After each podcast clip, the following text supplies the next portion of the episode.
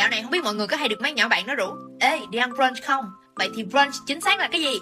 Thì brunch chính là con đẻ của hai từ breakfast và lunch. Kiểu như mình thấy quá trễ để đi ăn sáng Nhưng mà quá sớm để đi ăn trưa thì mình đi ăn brunch. Ở trong tiếng Anh thì những cái từ kết hợp như vậy sẽ gọi là portmanteau. Mọi người còn biết từ nào như vậy nữa? Hoặc là muốn biết thêm những từ như vậy thì hãy comment xuống dưới đây nha. Shortcast Club.